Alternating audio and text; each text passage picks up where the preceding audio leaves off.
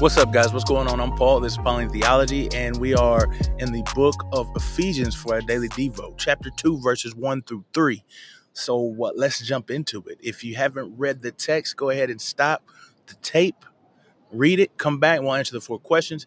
If you have already read it, let's jump into it, man. What are we talking about here in Ephesians chapter 2? Well, let's just discuss chapter 1 real quick, where it talks about this amazing barakah that uh, uh, that Paul goes over blessing God praising God for the salvation, the chosenness that we have in Him.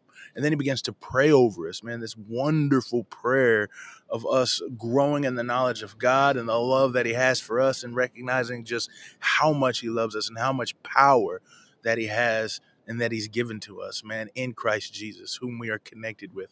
And then now He goes and He talks about our salvation a little bit more he goes back to, to to talk about what we were and now who we are. Amazing change that happens to us. And so let's go ahead and check this out, man. What is chapter 2, verse 1 through 3 saying? He says, And you being dead in your trespasses and your sins, this is in which you formerly walked according to the age of this world, according to the uh, the authorities, or I'm sorry, according to the uh, powers of the authorities of the air, the spirit now working in the sons of disobedience in which we all formerly walked in the lust of our flesh and the uh, doing the desires of our flesh and of our minds. And also, we were by nature children of wrath, just like everybody else. So, I think an important point here that Paul is trying to make is that everybody is a sinner. There is none who hasn't uh, fallen short of the glory of God. That we have all walked in this evil life, being God haters, I believe he says, and, and uh, maybe in Colossians. But that is the plight of humanity.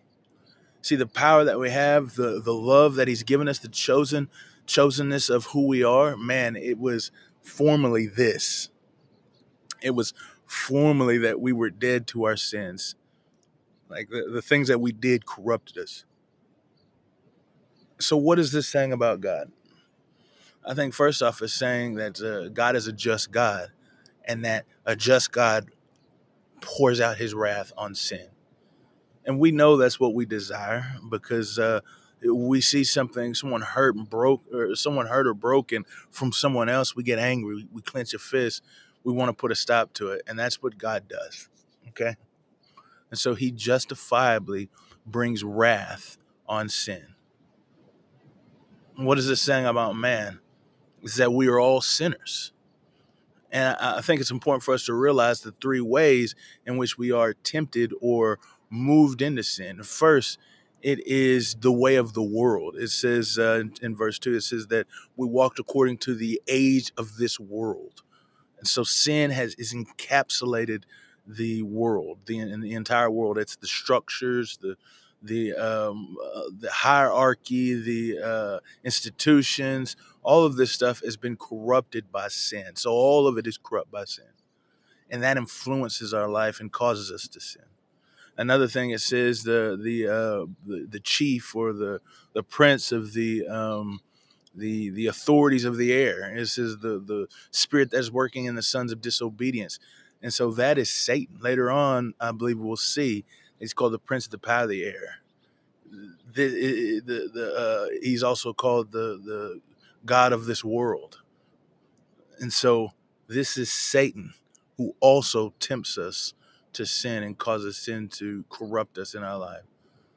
But then finally, it's also our own self, our own flesh, our own nature, our sin nature, as it says that we all are doing the desires of our flesh and our mind it says that we walked in the, the formal lust of our flesh.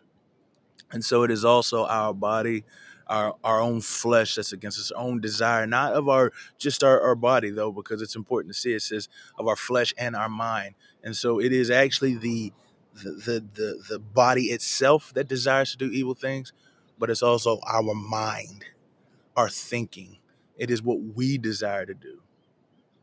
Those are the three forces that are against us the world, Satan, and self. Now, how do we apply these truths to our lives? Well, I think for me, in knowing chapter one, and then what we're probably going to, well, not probably, we will see. But for me, is that I just remember the power of sin that was over me and the, the justness of God to have poured out his wrath upon me for those sins. But because he is gracious and kind, he poured those out on Jesus and allowed me to be free.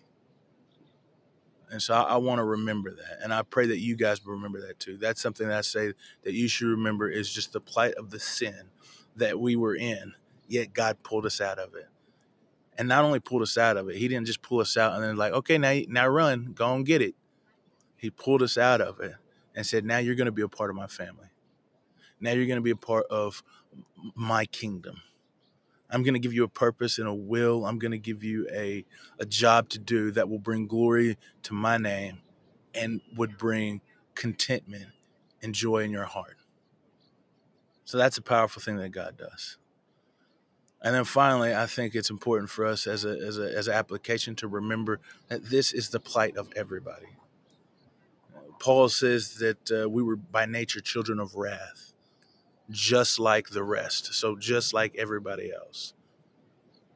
And so I think that we first off have to remember that we were once just like everybody else. But number two, that there are people still in this uh, uh, this sin structure. The world is corrupting them. That the uh, Satan is still moving their thoughts, and then finally that their um, that their own flesh their own mind is against them to serve and do evil. And so we got to remember that. And the reason we got to remember that is because we have to have grace. we have to show that grace that God has shown us, the mercy that God has shown us. We got to show that to the world. Let them come to Jesus, bring Jesus to them so that they can be changed as well. Appreciate you guys for listening, and I'll see you on the next episode.